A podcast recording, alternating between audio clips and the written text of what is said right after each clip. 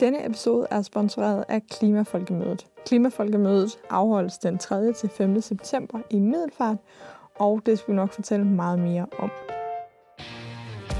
Sustain Daily Podcast er til dig, der gerne vil gøre dit liv lidt mere bæredygtigt. Vi går i dybden med tanker, overvejelser og dilemmaer, så du kan skyde genvej mod et grønnere liv. Jeg hedder Johanne Stenstrup. Og jeg hedder Emma Slipsager.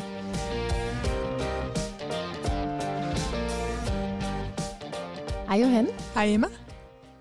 Jeg har glædet mig til at fortælle dig noget. Ja. I sidste Kom afsnit af podcasten, der listede jeg jo alle mine mål for efteråret op. Mm. Og jeg har allerede øh, opfyldt. Kom med det. er det ikke flot? Jo, det synes jeg. Jeg har fået repareret min taske. Nej, hvor fedt. Ej, men der er ingen grund til at grine af det. Hvad, øh, fortæl os, how did it go? Det gik rigtig godt. Den har jeg været ødelagt i hængslerne. Mm. Og hængslerne har egentlig altid været den del af den taske, som jeg mindst kunne lide. Så på en måde passede det mig okay, at det var dem, der gik i stykker. Og så øh, tog jeg simpelthen ned til en skomager. Ja. Og viste ham tasken. Og så sagde han, ja, yeah, må ikke det er den her? Og så tog han sådan en ring, der kan åbnes frem i den helt rigtige matte, lidt messing-agtige tone, som resten af metallet er på tasken. Og så satte han en i i hver side, og så sagde han, det blev sgu da meget flot. Og Var det du synes enig? jeg også. Ja.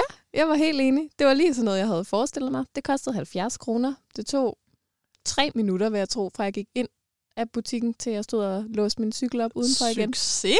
Kæmpe succes. Nu er der bare én ulempe. Og hvad er det? Det er, at nu har jeg opdaget, fordi den har fået de her fine nye hængsler, Ja. hvor slidt læderet faktisk er. Så nu kan det være, at jeg bliver nødt til at give mig selv en ny opgave, som er at give den noget læderpleje. Det ville jo være en knaldhammerende god idé. Og øhm, jeg kender en øh, lille podcast, som har lavet et helt afsnit om læderpleje. Nej, er det rigtigt? det har jeg faktisk hørt. Det er et rigtig spændende afsnit. Ja. Jeg har hørt de fleste, Johanne. Jamen øh, dejligt. Det Ja. er jo bedre modepodcast. Så ved du bare, hvad du skal gå i gang med. Det er det.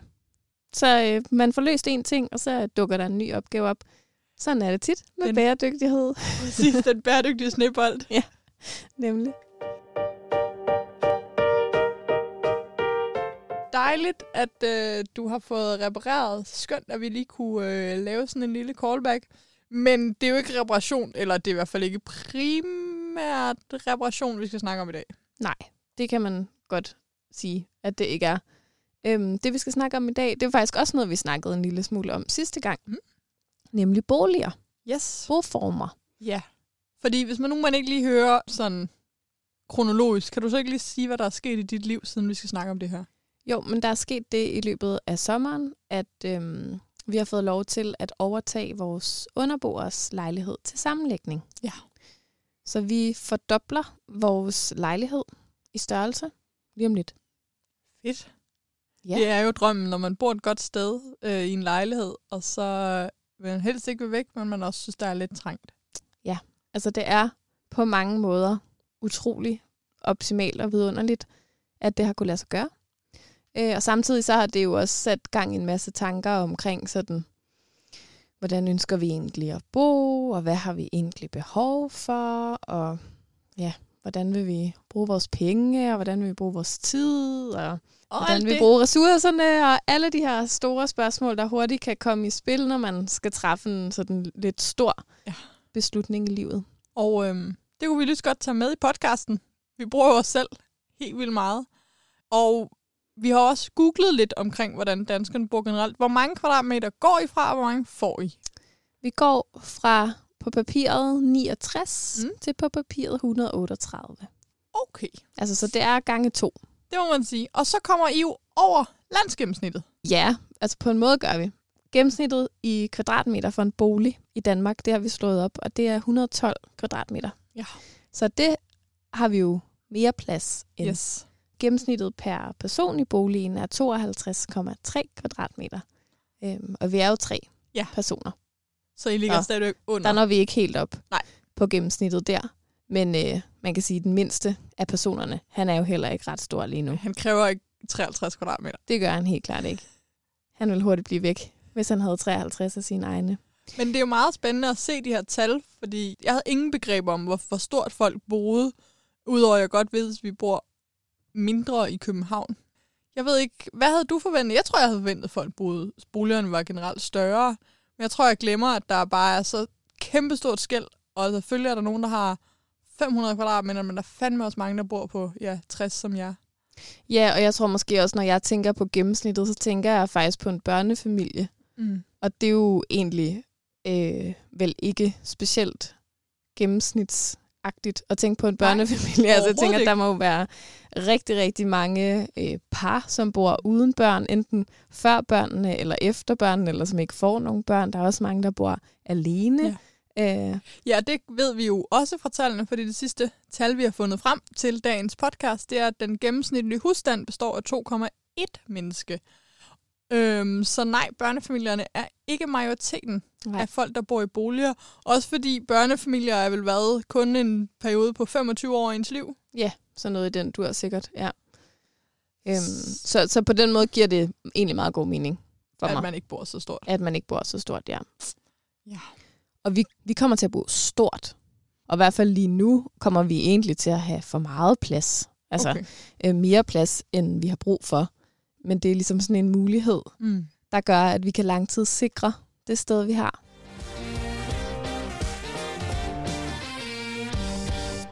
Og hvordan tænker I i forhold til, øh, som du sagde, prioriteringerne, hvordan I gerne vil bruge ressourcer osv.?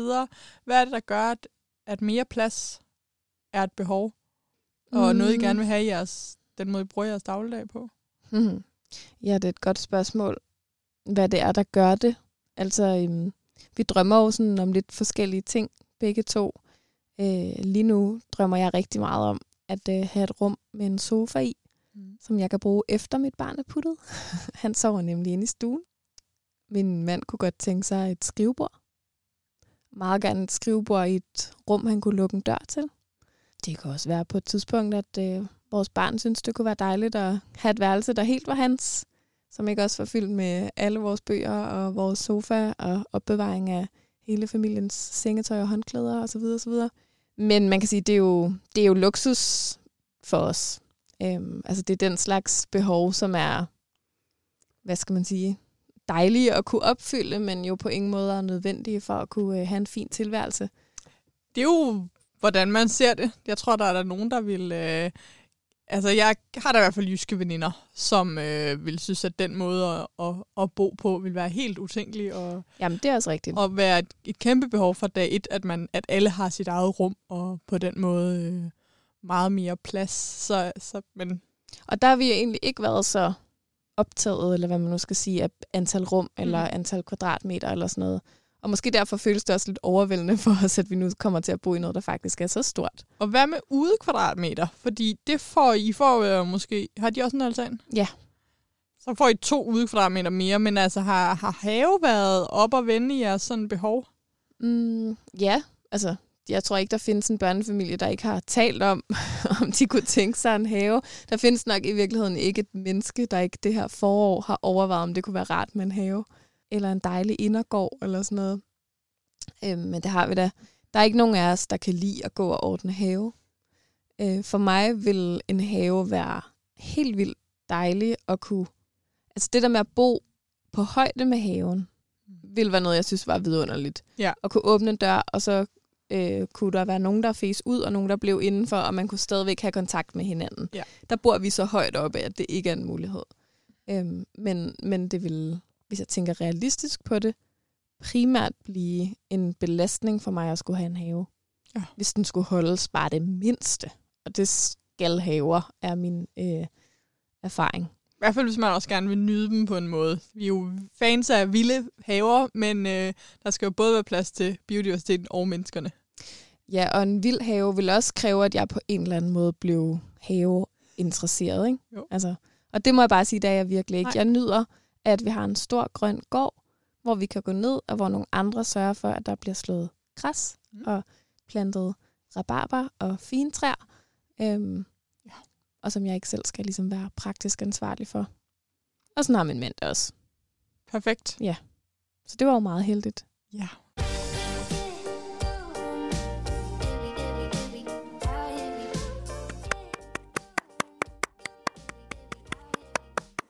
Ja, jeg afbryder lige her med et klap.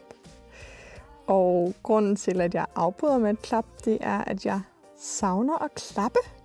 Fordi klappe, det er jo noget, man gør, når man har set nogle dygtige mennesker performe, sige noget, eller øh, synge noget, eller på anden måde optræde på en scene.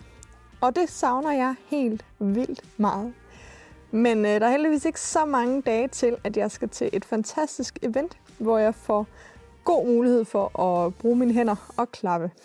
Jeg skal nemlig til Klimafolkemøde, som er et stort folkemøde med fokus på klimahandling, der bliver afholdt i Middelfart fra den 3. til den 5. september. Klimafolkemødet sponsorerer den her afsnit, men øh, det er lige ved at har fortalt om mig selv, for jeg synes simpelthen, det er så dejligt, at de holder fast og har fundet en måde at afvikle arrangementet coronavenligt.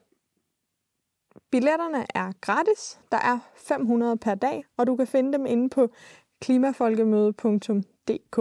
Det eneste, du skal gøre, det er at sikre dig en plads, og sørg nu for, at du kun bestiller en plads, hvis du egentlig kommer, så du ikke spærer for, at nogen andre kunne have kommet. Hvis ikke du når at få plads, eller hvis du ikke har mulighed for at deltage fysisk, så bliver debatterne faktisk streamet. I hvert fald fra den ene scene bliver alle debatter streamet den 3. og den 4. september, altså torsdag og fredag. Der er så mange debatter, jeg glæder mig til at se på Klimafolkemødet. Den aller, aller vigtigste, det er måske åbningsdebatten, som handler om, hvordan vi får klimaplanen, klimaområdet til at være lige så urgent og vigtigt, hvordan vi får sat lige så meget fod i det, som vi gjorde med coronahandleplanerne. Det er et spørgsmål, som jeg ved, at I er, vi har stillet os selv i rigtig, rigtig mange måneder, så det glæder jeg mig til at høre nogle dygtige og kloge menneskers bud på. Der er selvfølgelig også mange andre debatter, jeg glæder mig til. Noget om CO2-skatter og bæredygtige investeringer. Og ja, så er jeg også selv at finde. Mine debatter bliver ikke livestreamet, men så må du jo bare sikre dig at få en plads. Jeg skal nemlig både være moderator og debattør. Den alt overskyggende grund til, at jeg synes, det her det er så fedt at snakke om, det er fordi, jeg har en erfaring om, at vi lytter bedre, når vi er til stede fysisk. Og vi har sindssygt meget brug for at lytte. Vi har brug for at lytte til hinanden, til andre borgere, der også går op i klima, og til videnskabsmænd, politikere og andre kloge eksperter, som kan hjælpe os med, hvordan vi skal gøre i forhold til, når vi skal skabe klimahandling. Og det er altså det, som fysiske events kan, som intet andet, i hvert fald i min bog, kan. Så jeg håber, du vil tjekke det ud. Billetterne og livestreaming foregår altså inde på klimafolkemødet.dk. Og måske så ses vi. Jeg skal i hvert fald nok sørge for at linke til det her i både show notes og på sociale medier. Tilbage til vores ramblings om bolig og øhm, en snak om måske lidt mange fordomme.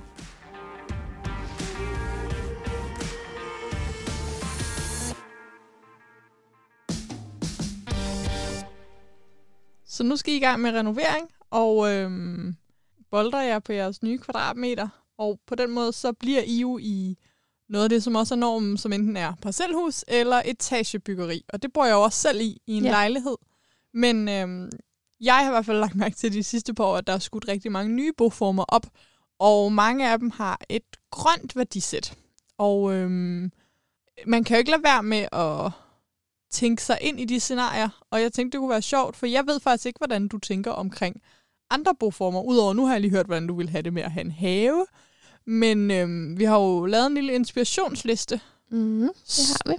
Så hvis du ikke, ligesom os, har set alle de her ting poppe op, så kan det være, at vi kan hjælpe dig med at tænke bolig på andre måder. I hvert fald rent teoretisk. Ja. Hvad for en af de her boformer har du øh, tænkt allermest over? Så må du starte med at vælge. Uh, der er mange af dem, synes jeg, som jeg sådan har tænkt en del over. Mm. Men jeg tror, at det, der bliver ved med at dukke op, og det er nok, fordi det også er super trendy lige nu, det er de her tiny houses, ja. øhm, som er de her helt små, super effektive, øh, skåret ind til benet-agtige boliger, øh, som nogle gange er 30 kvadratmeter, eller sådan noget. Mm. Så er der en hems, man sover på, og et bord, der kan klappes op på væggen, hvis man skal lægge en yogamåtte ud på gulvet, eller et eller andet. Altså sådan super praktiske, mm. bitte små huse. Ja. Kunne du have lyst til at bo i sådan et?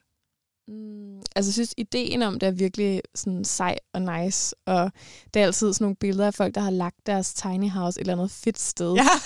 øhm, I praksis ville det overhovedet ikke fungere for mig og min familie. Altså, det ville det ikke. Vi ville blive øh, skøre alle sammen af ikke at kunne trække os. Måske allermest mig selv, faktisk. Og så kan man jo bare trække sig ud i naturen. Øhm, Ja, og det er men... også fint, hvis det ligger et eller andet nice sted i Kalifornien, hvor der er sol, eller sådan, men i Danmark, der er det ja, bare ikke. og man kan sige, at vi har også et liv i, i min familie, hvor vi begge to går på arbejde, og, og det er også noget af det, der faktisk har trukket op i forhold til at blive der, hvor vi er, at vi kan være tæt på arbejdspladser. Mm. Nu kan man sige, at vi har begge to en del transporttid lige nu, men i forskellige retninger, så det vil ikke have givet mening at flytte hen til hverken hans eller mit arbejde. Øhm, men på sigt er der jo masser af, øhm, af arbejdspladser i København. Ja. Så på sigt håber vi, at vi begge to på en eller anden måde kan arbejde med kortere transporttid, end vi Ja. har nu. Ikke?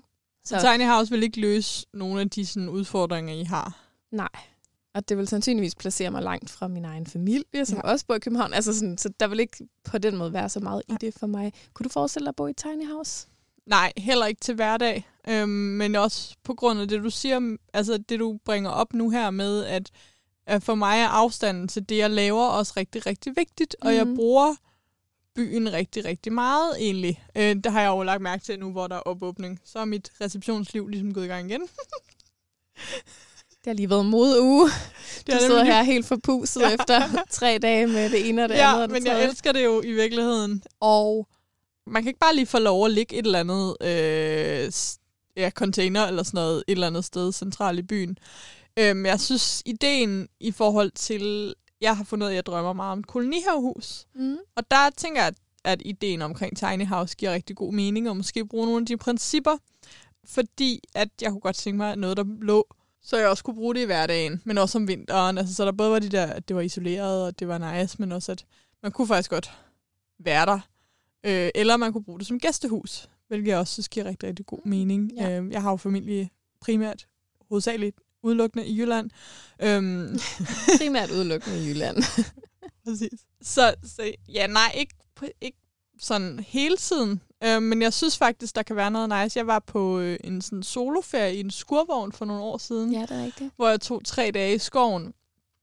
Og øh, det var faktisk ret befriende, at der ligesom kun var et rum. Og øh, jeg roder rigtig meget. Altså sådan absurd meget. Og det er nok godt for mig at have mindre plads. Dermed også kan man have færre ting, og derved er rodet mere synligt, for man kan ikke bare lige lukke en dør. Men vil det være en god ting? Ja, i et øhm, feriesetting ville det være godt for mig. Ja, okay. Jeg vil ikke kunne vedligeholde det til hverdag. Nej. Øhm, men den der, den der simpelhed, minimalisme, som det kræver, kan være godt for mig. Fordi at ellers så efterlader jeg mig sådan spor af rod.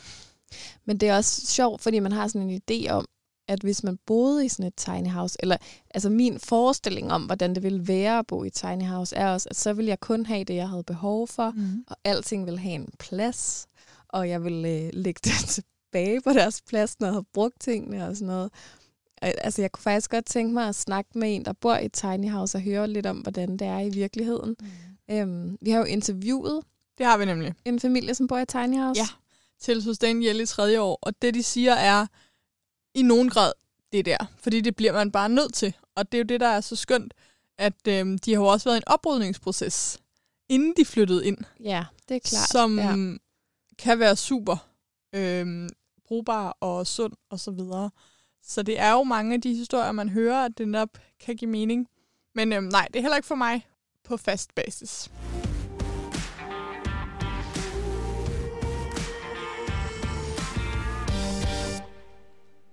Så Johanne, nu er det din tur til at vælge Ja. en boform. Jamen, øh, hvis der er noget, som øh, jeg tænker godt kunne være, hvis jeg skulle bo et helt andet sted, så øh, skulle det være sådan nedlagt landbrug, hvor man kunne være selvforsynende. Hvis du ville sige noget med permakultur. Ja, præcis.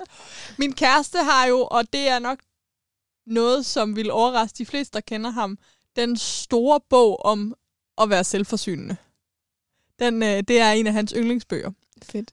Og øhm, den er ikke helt permaprincipper, så jeg tror, jeg vil skulle skifte den ud med en nyere version af den store guide til permakulturel selvforsyning. Øhm, hvor det jo er sådan noget med, hvor man bruger rigtig meget tid i starten, og derefter kan man komme ned på, har jeg set på YouTube, fire timers havearbejde om ugen, for at være selvforsynende. Altså, ja, okay, for at være selvforsynende. Okay, det er ikke meget. Det er nemlig ikke meget. Jeg tænker bare, det er to timer både lørdag og søndag, man vil skulle Ja, på det. men det der jo så også er i den drøm, det er, det er måske senere i livet, hvor at en af os kunne arbejde hjemmefra, Ja. eller at vi, en del af min drøm er også, at vi så måske driver et øh, kursuscenter eller et Airbnb eller sådan et eller andet, øhm, for at supplere indtægten. ja, fordi- Så når du alligevel går morgenrunden for at plukke vilde blomster, Ja, ja, ja, så så er det laver du også time lige... hver dag. Ja, Altså, det er ja. ikke urealistisk for mig. Jeg bruger alligevel halvanden time på at plukke blomster hver dag. så øhm, det er selvforsynende, fordi at det er noget helt andet, og fordi at jeg, hvis jeg skulle bytte byen ud, så skulle det ikke være for at komme ud i et eller andet forstads, eller ud til nogle andre mennesker, så skulle det være for at være helt for mig selv. Øhm, det, der taler op i den forestilling, det er selvfølgelig det selvforsynende aspekt. Det med måske at kunne ja, bruge omgivelserne til noget forretning, noget kreativt. Det med at have meget plads, altså at øh, ens familie kunne komme på besøg. Jeg har sådan en drøm om den der jul, man kunne holde, hvor man samler hele familien, fordi det findes ikke. Jeg synes ikke, der findes noget sted i min familie, der er stort nok til at holde sådan en kæmpe jul. Det gad jeg godt en gang. Det kan være, at det slet ikke ville være hyggeligt, men øh, man har jo alle sammen de der er luftkasteller. en tanke. Ja. Præcis. Men minus er jo, at sådan en livsstil vil kræve to biler, hvis man er et par. Det vil nok også kræve en form for ekstern energikilde, at mm. man Mm. ligesom skulle have noget fyr selv, fordi det sikkert var så langt væk fra fjernvarme. Det, øh, vil Så- sandsynligvis også kræve, at du skulle totalt renovere det der Ja. øh, gamle, charmerende bindingsværkshus, Ja. som jeg forestiller mig stå midt i dine marker, eller hvad Ja, man nu ja, har i permakultur. eller øh, mere realistisk noget nederen faldfærdigt øh, hus, som nogle andre er fraflyttet for Mhm. 30 år siden eller sådan noget. Så ja, der er nogle ting deri, som, som i hverdagen. Og så transporttid vil jo være en stor del af det. Det vil være langt væk fra alting. Jeg synes også, det er ret spændende det her med, at man måske nogle gange, sådan kan jeg i hvert fald nogle gange godt selv tænke, at det vil være enormt øh, klimavenligt at Mm. bo øh, og være selvforsynende. Og det vil det selvfølgelig også på rigtig mange områder. Men netop i det her med, at man måske skal have biler, man skal varme sin egen bolig op, hvilket unægteligt må være mindre effektivt, Mm. end at være koblet til fjernvarme, som man ofte er, hvis man bor i et etagebyggeri i en by. Mm. Man skal øh, sørge for, at huset er isoleret. Altså, det er også sådan en ting, der er en etagebolig jo også taknemmelig, fordi Mm. der bor folk rundt om en ja. på stort set alle sider. Så sådan, det er jo ikke, altså det er ikke så sort-hvidt Nej. egentlig, hvad der er en klimavenlig måde at bo heller. Det er det overhovedet ikke, og især netop det der med transportbehovet, hvor du og jeg jo nærmest er, er ved en bil. Nej. Øhm, ingen planer om at skulle have en bil. Så på den måde, så er der jo virkelig bare noget, som gør hverdagens øhm, logistik anderledes. Hvordan vil du have det på sådan et øh, selvforsynende øh, sted ude i Ingemandsland? øhm, jeg vil synes, det var rigtig dejligt at komme på ferie og besøge dig derude. og så vil jeg glæde mig, når jeg har været der i noget tid, til at vende tilbage til mit eget liv. Ja. Det er slet ikke en drøm, jeg har. Nej. Altså overhovedet, faktisk. Øhm, jeg kan sagtens forstå, at man kan have den drøm, men praktisk set, så vil det overhovedet ikke fungere for mig. Men for mig er det også en drøm om dyr i mit liv. En drøm, jeg heller ikke deler på nogen ja. måde.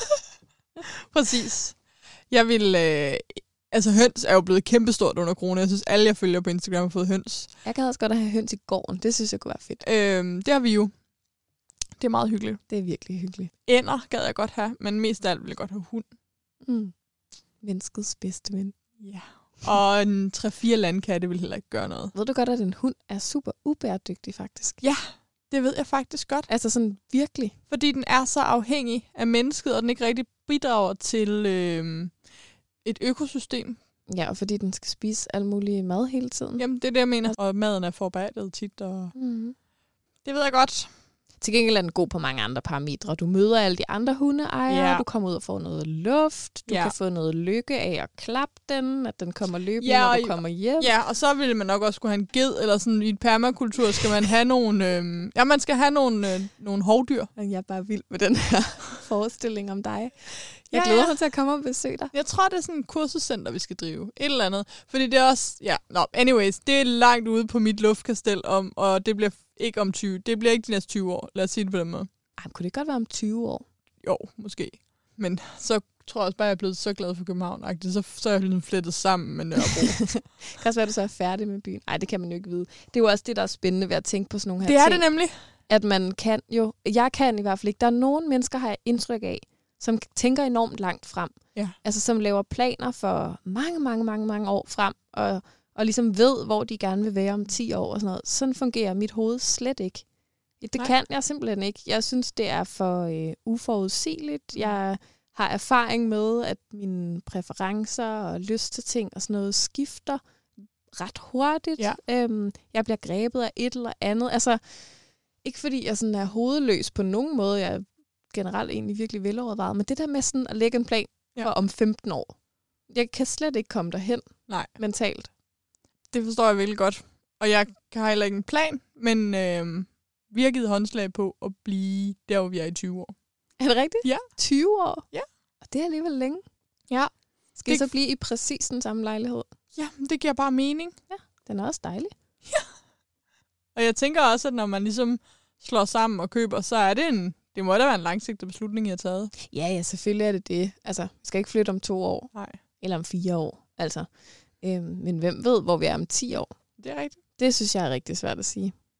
Jeg tror, det der, hvis jeg lige må knytte et sidste ord på den der selvforsynende drøm om at flytte ud af byen, det er også tanken om, øh, hvis København bliver endnu større megacity. Altså det er, vi har jo bare en kæmpe trend, og jeg kommer alligevel fra skoven og er vokset op med noget mere plads. Øhm, og under corona, der kunne jeg da godt mærke, at, at der kunne godt være nogle scenarier, hvor i byen ikke træk. Så, øhm, så mås- hvis jeg måske var blevet færdig med det der kreativ øh, udfoldelse i byen, så, så kunne det jo være fedt med noget helt andet. Øhm, også fordi, at det måske var lidt sundere at bo et andet sted. Fordi desværre så ser vi jo kun en tendens i store byer, og det er forurening. Jeg håber, vi knækker den i København. Mm. Men øhm, i sådan, nu ved vi jo alle sammen godt, hvor positivt tænkende jeg er for fremtiden. Så Men det har faktisk også været en faktor for os. Det der med, at vi bor tæt på Jagtvej, vi bor tæt på Tagensvej. altså Altså, forurening. Ja, og der er bare rigtig meget luftforurening. Mm. Så hvad tænker I om det? I Ja. forhold til... Det tænker vi jo ikke er særlig fedt. Nej. Men det er ligesom en af de ulemper, vi lever med, at kunne have alle fordelene. Ja, så selvom vi to ikke har bil og bidrager til det, så er der rigtig mange andre, der har. Ja, der kører jo også masser af dieselbusser rundt. Ja. Altså, det er jo ikke kun persontrafik.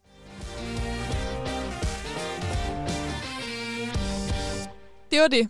Det var det, var det selvforsynende øh, landbrug, som jo også er noget af det, vi ser rigtig mange flytte ud til, men som vi jo på en eller anden måde, vi har i hvert fald snakket med en, der boede i udkants Danmark omkring det her med, at livsstilen er helt anderledes. Det var afsnittet om øh, bæredygtighed i provinsen, hvor vi snakkede med Rebecca Nordbo. Og det kunne også noget. Men der var meget biltrafik. Men også rigtig mange rolige kaffer hjemme hos folk. I stedet for at gå ud og sidde på en eller anden café, hvor der er nogle ting, man ikke lige får sagt, fordi man synes, det er lidt akavet at skulle sige det på en café. Og der også måske larmer lidt, så man bliver lidt træt i hovedet. Det kender jeg ikke for at stå. Nej. Nå, næste punkt på listen. Ja, altså, nu er det min tur til at vælge. Jeg er lidt i tvivl om to, men jeg tror, jeg vælger øh, det punkt, der hedder sådan energihuse. Ja. Eller øhm, altså huse, som er bygget til at være energivenlige, mm. øh, klimavenlige. Både i form af, at de måske er bygget af bæredygtige materialer, de er isoleret på en eller anden top smart måde, mm. der er gulvvarme i eller rum, eller hvor det nu er varmen skal sidde, for at det er mest effektivt. Og måske også det her med, at de er øh, i nogen grad bygget af noget, som er genbrugt. Ja. Altså, øhm, Ja, eller super high-tech økomaterialer. Eller super high-tech økomaterialer. Og det er sådan set ikke, fordi det er en tanke, jeg har haft om at flytte i sådan noget. Nej. Det er bare, fordi jeg synes, det er spændende. Ja. Altså, jeg synes hele det her, der er jo faktisk, har jeg i hvert fald indtryk af, ret meget fokus på byggebranchen øhm, i forbindelse med bæredygtighed. Og, øh, og der kommer mange nye materialer frem, og der kommer også gamle materialer, altså for eksempel træ Ja. øh, er et materiale, som øh, dukker op igen, og ler også. Og, og det synes jeg bare egentlig er ret spændende. Ja. Altså det her med også at tænke på, der bliver jo bygget virkelig meget rundt omkring, og når vi bygger, hvad er det egentlig så vi bygger? Er det noget, som øh, er så klimavenligt som muligt i de ressourcer, der bliver brugt til at bygge det, men også er det noget, der er holdbart? Øhm, og er det noget, der er holdbart både sådan forstået på den måde, at det bliver stående, Mm. men også forstået på den måde, at der kan skabes nogle sociale fællesskaber i det og omkring det. Jeg synes tit, hvis der er sådan nogle energihuse, så er de ligesom også bygget som rækkehuse, for eksempel, mm-hmm. med nogle fælles arealer eller fælles ja. bygninger lige frem, eller sådan. Og den tanke om også at skabe noget, som er bygget til at være socialt bæredygtigt, kan jeg også godt være fascineret af. Spændende. Er der nogle af de ting, I, I kan tage med ind i jeres renovering? Altså, vi prøver jo i så høj grad som muligt, nu er vi overhovedet ikke gået i gang endnu, men, men i, på tankebasis, at se, om vi kan bruge øh, noget brugt. Og alt det her med, at når vi skal, hvis vi skal, vi er kommet ret langt, som sagt, bestille en bordplade, at den så er i FSC certificeret træ, øhm, altså alt det her med at tænke i, Mm. og vælge de, de gode alternativer, der findes, og måske også i virkeligheden finde nogle håndværkere, som kender til dem, Ja. altså som synes det er sjovt Ja. at sætte et eller andet gammelt sammen øh, til noget, der bliver flot. Og så også i forhold til det sociale, men der synes jeg egentlig, at vi har, altså det har også været en stor overvejelse for os, og også en af de tunge argumenter for at blive der, hvor vi er, der er, at vi er glade for det fællesskab, der er. Både med nogle af dem i vores opgang, men også bare med mange af dem, der, der bor i vores forening, øh, som vi deler gård med. Og det er sådan en rigtig børnefamilieting. Jeg har aldrig brugt gården, før vi fik et barn. Det er jeg uenig i. Fordi Du jeg har også i stueetagen. Jamen, det er rigtigt nok, det ved jeg godt. Men, men for mig, okay, måske det der med gården, men jeg bor jo i en andelsforening på grund af nogle af de andre, der bor der. Ja. Altså, der har vi jo taget et aktivt valg om at flytte sammen med nogle folk. Ja, men det, det var sådan nogle, I kendte i forvejen, Det er rigtigt. som I flyttede, ja, flyttede sammen med, eller Ja. altså sådan, Tæt på. bor tæt på nu. Men og det er, det er jo også mega fedt, at I har gjort det. Altså, og det Ja. ja. virker da også som om, at det er en ting, der virkelig er et plus ved jeres lejlighed. Det Ikke? må man bare sige, ja. Men jeg kan godt følge den der med det spændende i, i de materialer. Også fordi, hvis man bygger helt selv, eller hvis man renoverer et helt hus, så kan man øhm, få lov at teste nogle ting, som man ikke kan, når man bor i en andelsforening, som du og jeg gør, hvor de strukturelle ting jo er foreningen, der bestemmer det. Ja. Øhm, for mig så er det, ville det være det der med at bygge selv, og selv præcis bestemme fordelingen af kvadratmeterne. Mm. Øhm, jeg synes, noget af det sjoveste er at lege med plantegninger. øhm, Gør du det? Ja, det kan vi godt finde på. Øh, og så gøre. Altså med jeres egen lejlighed, Nej. eller med bare sådan, hvordan I godt kunne Vi kan tænke ikke over... Nej, nej, nej. Drømmen er sjovere, når man starter helt forfra. Okay. Sådan lidt Sims-agtigt. Ja, lidt sagt. Ja. Men også i forhold til, ja, altså energi, men også bare flow og sådan noget. Hvordan man vil man gerne bo, hvis alt var kastet op i luften. Øhm, og det kan man jo virkelig, hvis man bygger selv. Og så ja, nogle af de her åndbare huse, som jeg har været ude at besøge, mm. Er super spændende, hvordan at, at indeklimaet kan være fuldstændig anderledes. Så det skal man helt sikkert søge på, hvis det, det er noget, man synes er spændende. Har du en sidste boform, du vil fremhæve? Ja, det har jeg. Og øhm, den synes jeg ikke, vi kan komme udenom, og det er økolandsbyer, Ja. hvor man øhm, lidt ligesom jeg har gjort, altså flytter ind i et fællesskab. Mm. Øh, men mere et øh, noget mere forpligtende fællesskab. Og et fællesskab, hvor man øh, deler de samme værdier, og hvor man måske også skal ansøge, eller være på venteliste, eller måske etablere et helt økosamfund sammen. Øhm, der er mange forskellige måder at gøre det på. Der er nogen, man bare kan flytte ind i, hvis man deler værdierne. Nogen, som sagt, nogen, man skal ansøge osv. Men det er en boform, hvor man øhm, skaber sin egen landsby, der er baseret på økologiske og bæredygtige værdier. Og så har man hver sit hus eller rækkehus. Og så bidrager på den ene eller den anden måde til fællesskabet. Og det synes jeg er super spændende, både på grund af de sådan bæredygtige, klimamæssige ting, at der, man kan dele som nogle fælles faciliteter, for eksempel det her med opvarmning, eller øh, kloakering, eller sådan nogle af de, så man kan gøre det bedre. Altså på friland kender vi jo, øh, at der er nogle meget strikse regler til, for eksempel hvad for nogle shampoo og så videre, man må bruge, fordi at deres kloaksystem er så rent. Altså det er sådan noget med, at det siver ned af nogle jordlag og sådan noget. På friland. Friland er et øh, sted på øh, Mols, som, og grunden til, at det er en ting, du har jo set for meget for lidt tv, Emma, det er fordi, at DR2 har sendt live fra Friland i sådan noget 10 år-agtigt. Så det er sådan Danmarks mest kendte økosamfund. Okay, der kan man bare se. Emma og tv, det er en... Danmarks mindst informerede øh, type herovre yes. med den anden mikrofon. Kunne du godt tænke dig at bo sådan et sted? Nej, det kunne jeg ikke. Hvorfor? Oh, jeg tror, måske er jeg ikke fællesskabsorienteret nok. Eller jo, det kunne jeg egentlig godt, men jeg synes også, det virker til, til meget forpligtende. Mm. Altså, der er meget, man ligesom skal bidrage med, og øh, mange regler, og det kan også være, jeg tror, det kan være sindssygt givende. Og jeg tror, øh, måske også fordi jeg har en, en kæreste, som virkelig ikke har et socialt behov. Så på den måde ville det måske være lidt for meget for os som par. Måske hvis jeg havde var ind med en anden person i livet, som var mere på det. Men der er i hvert fald den opfattelse, jeg har fået af det, at man at en stor del af det også er at bidrage i det sociale liv, øh, og at man tit er sådan noget 20, 30, 40 huse, måske mere end da. Så nej, for mig så, så vil det føles, også fordi at der er lidt landsbystemning over det, jeg kommer fra en landsby.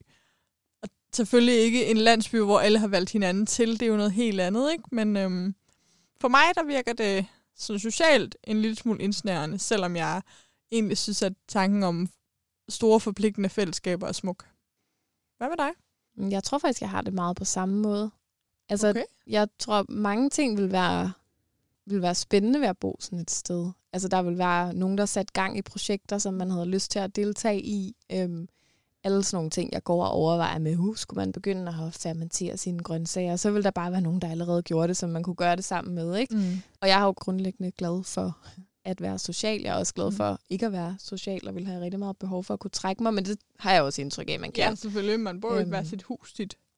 Men der er et eller andet i det, og det tror jeg egentlig, når jeg sådan tænker over det, er super dobbeltmoralsk, men for mig er der et eller andet sådan lidt meget ghetto-agtigt ja. ved at bo på den måde. Altså, øhm, og det siger jeg øh, med helt åbne øjne, som en, der bor på Indre Nørrebro i en andelsboligforening. Altså, hvor diversiteten er langt under gennemsnittet. For Nørrebro. ja, for Nørrebro og for altså, store dele af landet, tror jeg bestemt også. Altså, jeg bor jo også i en ghetto, og mm. derfor... Er det homogeniteten, du tænker på, der vil være for, folk vil være for ens? Ja, men jeg tror ikke, folk er specielt ens, men det, der er et eller andet i det der med, at man skal skrive under på, at man har de samme værdier for at måtte flytte ind. Altså, der er bare noget, der strider i mig ved sådan en konstruktion. Og så kan man sige, ja, jeg har jo så måske usynligt skrevet under på et eller andet ved at bo der, hvor jeg bor, som alle de andre også på en eller anden måde skriver under på. Men alligevel, når jeg siger det, så synes jeg, det lyder mærkeligt, men... Ja, fordi i virkeligheden kan man sige, det er jo de værdier, vi prøver at... For alle til at have. Ja! ja jamen, det er rigtigt. Men vi vil Gud vil ikke bo sammen med 100 mennesker, som, som har de samme. Jamen, jeg, jeg kan heller ikke forklare det. Altså på anden måde, end der er noget, der strider, og så må vi jo bare sidde her og være dobbeltmoralske. Jamen, altså. fordi jeg identificerer mig jo altså som klimaaktivist, klimatosse, øko-freak, øh, ja. altså alt sådan noget. Ja. Øhm, og jeg vil jo dybest set også elske sådan noget med at altså gøre sådan nogle ting i fællesskab, gå ud og plukke brumba, når det var brumba-sæson, og netop stå der og hjælpe hinanden med at reparere ting. Og, altså sådan, Jamen, det jeg... kan være, jeg når der til på et tidspunkt, der har lyst. Ja. Nu er vi kommet omkring fire boformer, som alle sammen trender lidt for tiden, og i hvert fald i de bæredygtige kredse. Vi ved jo godt, at vi lever lidt i en boble. Apropos. Men det, som er meget interessant, Emma, det er, at der er øh, modsætningen mig, så er der ikke en af de her boligformer, som du kunne se dig selv i. Så derfor er det jo øh, nærliggende at spørge, hvis alt var muligt, er lejlighedslivet så bare drømmen, eller øhm, er der noget femte, vi ikke har snakket om, som sådan i, i utopiens verden, du godt lidt kunne drømme om? Mm, jeg kunne godt lidt drømme om at bo i en slags kollektiv. Ja. Altså, hvor man har sin egen bolig. Altså en slags... Bare ikke en økokollektiv. Nej, men det, og det er faktisk ikke engang løgn. altså, øhm, noget, hvor man ikke skal skrive under på, at man mener det samme som de andre. Jeg, jeg forestiller mig bare, hvordan man går rundt der og er enige om alt, og så tror jeg, altså Nej. realistisk set overhovedet ikke, Nej, det er. nej. Og der er nogen, der er super irriterende også sådan et sted, og man er uenig om alle mulige ting, og Mm. altså, Skulle det være et mindre kollektiv? Eller det behøver det ikke nødvendigvis. det kan godt være... Vi har nogle venner, som lige har flyttet ud i sådan noget med en masse rækkehuse og et stort fælles, Mm. mm. øh, sådan fælles køkken, spisesal, øh, stor legeplads, øh, altså noget. Det synes jeg lyder virkelig dejligt. Ja. Øhm, så sådan en måde at bo på, kunne jeg godt forestille mig. Men igen, altså, skulle jeg så købe en bil for at komme på arbejde, så trækker det godt nok ned. Ja. Altså, der er noget i det der med at være tæt på muligheder for at komme rundt, Mm. øh, uden at skulle have sin egen bil, som bare tiltaler mig rigtig meget. Det er også den største grund til, at jeg gerne bliver boende i en lejlighed. Det er, at den ligger, hvor den ligger. Så Og- vi kan konstatere, at vi bor meget godt begge to. Ja, og at øh, en af vores store prioriteter jo er det liv, vi også har uden, i, uden for hjemmet. Fordi det er jo også det, vi så kan udlede her, at det er det, vi prioriterer ved at være tæt for det. Alt det andet, vi laver. Ja, det er rigtigt. Og derved, jeg vil ikke sige går på kompromis, men i hvert fald, øh, det vægter højere end nødvendigvis den, den optimale boligform. Ja. Og øhm, det kan jo være, at man har andre prioriteter, at det er livet i hjemmet, man prioriterer meget mere. Der er for eksempel ingen af os, der har drømmen om at være hjemmegående heller. Øhm, det vil jo også... Nej, eller hjemmearbejdende. Nej, Altså, heller ikke det har det. du ret i. Så øhm, på den måde håber jeg, at det sætter gang i nogle tanker derude, om hvad I prioriterer, øhm, om hvad I gerne vil bo i. Og øh, måske er I meget glade der, hvor I er, eller måske var der nogle idéer her til, hvad for nogle andre boformer, man skulle researche. Og sidder I derude og bor i en af den her slags boliger, og har hørt, hvordan mig og Johanne, vi bare har kastet fordommene rundt, øh, så vil vi altså rigtig gerne høre fra jer. For eksempel, hvis du er, bor i et tiny house og et rodehoved, eller hvis du bor i en økolandsby og er meget individorienteret. Ja. Eller, hvis noget du bor i en økolandsby og ikke synes, at alle dine naboer er præcis ligesom dig, selvom at I har de samme grundværdier. Øhm, så vil vi rigtig gerne høre, hvordan det så er. Yes. Så bare skriv til os. Fang os, der hvor Fang vi os på dukker op. alle mulige steder, aller, aller helst på kontaktsnabelag sustaindaily.dk, fordi Emma kan snilt sige alle steder, men øh, det er mig, der modtager alting. Så sidder jeg herovre og øh, løfter øjenbrynene. Det kan I bare ikke høre i podcasten. gratis omgang Det var for virkelig dig. gratis. Beklager, Johanne. Der findes jo endnu bedre inde på vores hjemmeside en funktion, hvor man kan stille spørgsmål til podcasten.